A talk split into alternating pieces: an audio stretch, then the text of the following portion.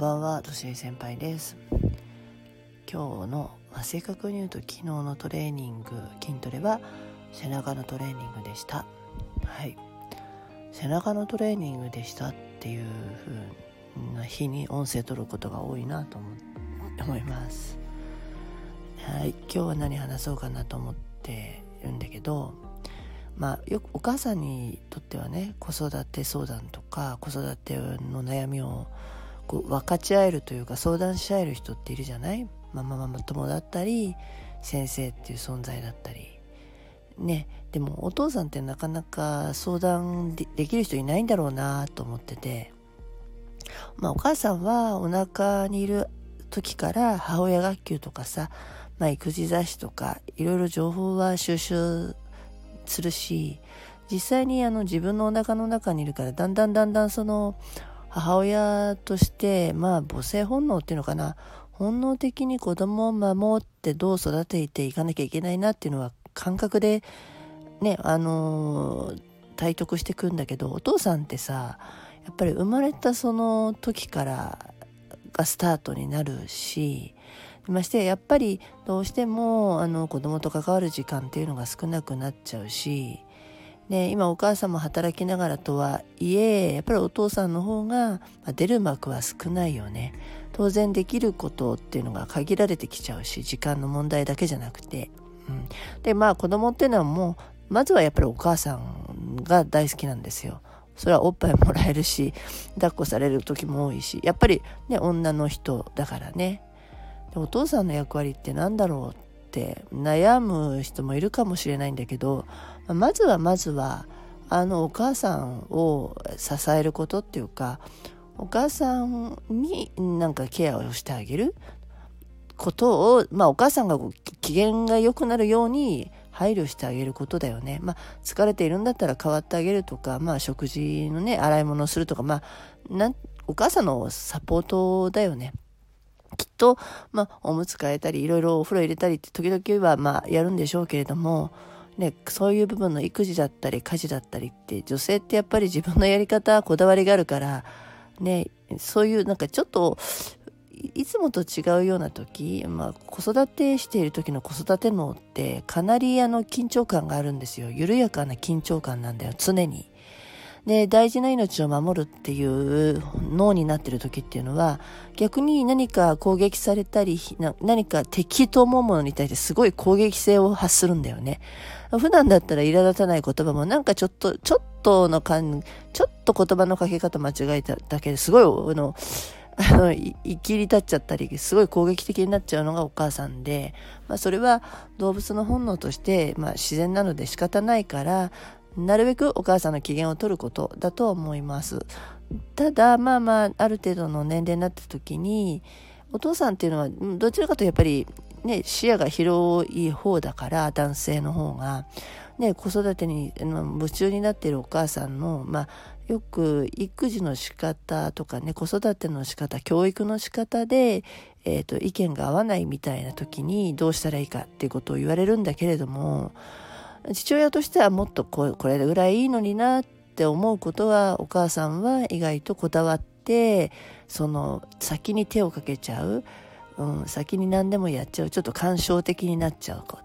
でもそれって本当は違うんじゃないかなと思って、もっと自由にさせたいんだけど、それに対して奥さんに意見を言っていいのかどうかと、そこ迷っちゃうんですって。で、私は役割が父親と母親では違うと思うので、たとえお母さんがそうだとしても、お父さんは違う関わり方であればいいと思います。ついつい厳しく言っちゃってね、いつもお世話してるのがお母さんだし、ね、日頃をね、命を守んなきゃいけないと思って必死になって、良かれと思って、ついつい子供には口を出しちゃったり、手を出しちゃったりするし、厳しめになっちゃう。だからこそ甘えさせてあげるお父さんがいればいいし、逃がしポイントとなってるお父さんがいればいいと思うんです。休みの日にね、たまに公園に連れ出してキャッチボールをするとか、スーパーに一緒に買い物行くとか、たまにお風呂に入るとか、ちょっと遊び感覚で子供に関わってあげて、ちょっとお母さんとは違う甘えさせ方をさせてあげればいいと思いますよ。だって、同じように関わってたら意味ないじゃん。2人いて男と女がいて考え方も違って関わり方も違う。その中で子供がちゃんとバランスを考えて自分で移動しますよ。あ、今お父さんのとこ行った方がいいなとかさ、その時に子供の欲求を十分に応えてあげるってことです。で、お母さんからすればずるいちょっとそういう時だけね甘くして好かれようとしてずるいみたいなことを言われるかもしれないけど、それが大事だよ。いつもと違う関わり方をしてくれる大人がいてもいいと思う。で、ましてや今家族化でね、一緒におじいちゃんおばあちゃんが住んでいないじゃないで、住んでいればそれが多分おじいちゃんおばあちゃんの役割だと思うんだよね。よくあるじゃん、私たちは厳しく育ててるのにおじいちゃんおばあちゃんがお菓子をすぐに与えちゃって困るんですみたいなよくあるじゃん。そういうことなんだよ。結局やっぱり生きてきた時代も違うし年齢も違うしさ、子育てを終えた人だったらこれぐらいはいいだろうと思ってやることが、まだね最中のお母さんからすればそれさせては困りますみたいになっちゃうじゃん。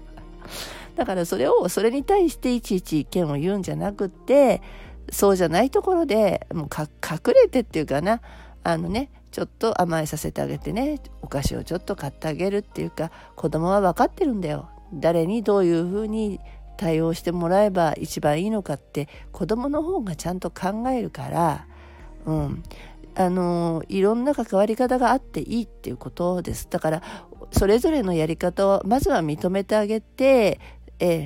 よっぽどのことがない限り暴力を振るってしまうとかさ、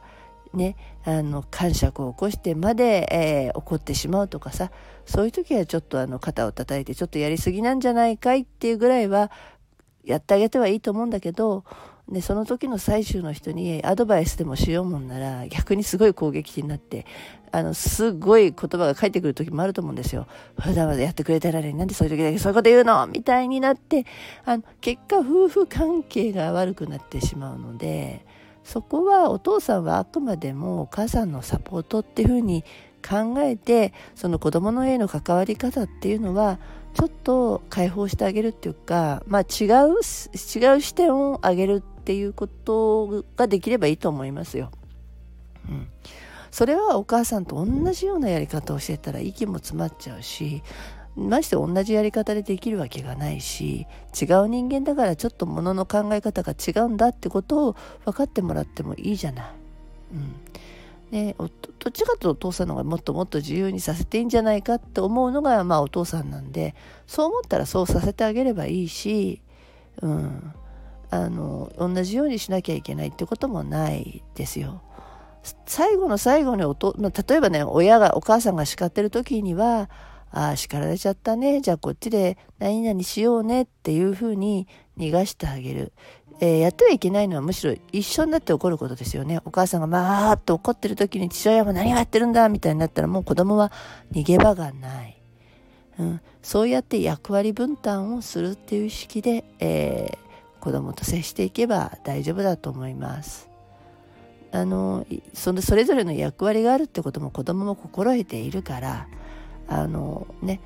れは言いますよ。子供はお父さんのが好きとかお母さんの方が好きとか、その時々によって変わるだけだから、子育ての仕方の意見の不一致でうまくいかないとかっていうのは違う違う価値観でいていいっていうことがまず大前提だよ。私はこう思う、僕はこう思うっていうふうに意見を言い合って、じゃあこうしていこうねっていうことを話せればいいんじゃないんですか。全く同じよく教育方針とかなっちゃうけど、それはさ、どこの学校に入れてどこ将来どうしたいっていう話じゃん。でもそれだって親が思う子供の理想の人生であって、子供の希望っていうことでもないじゃん。だから親の理想、自分たちの理想論を戦わせるんじゃなくて、向かうべきは子供でしょ。子供の最善の利益を考えてどうしたらいいかっていう話し合いをしていけばいいじゃん。そんなことを思ったわけです。では。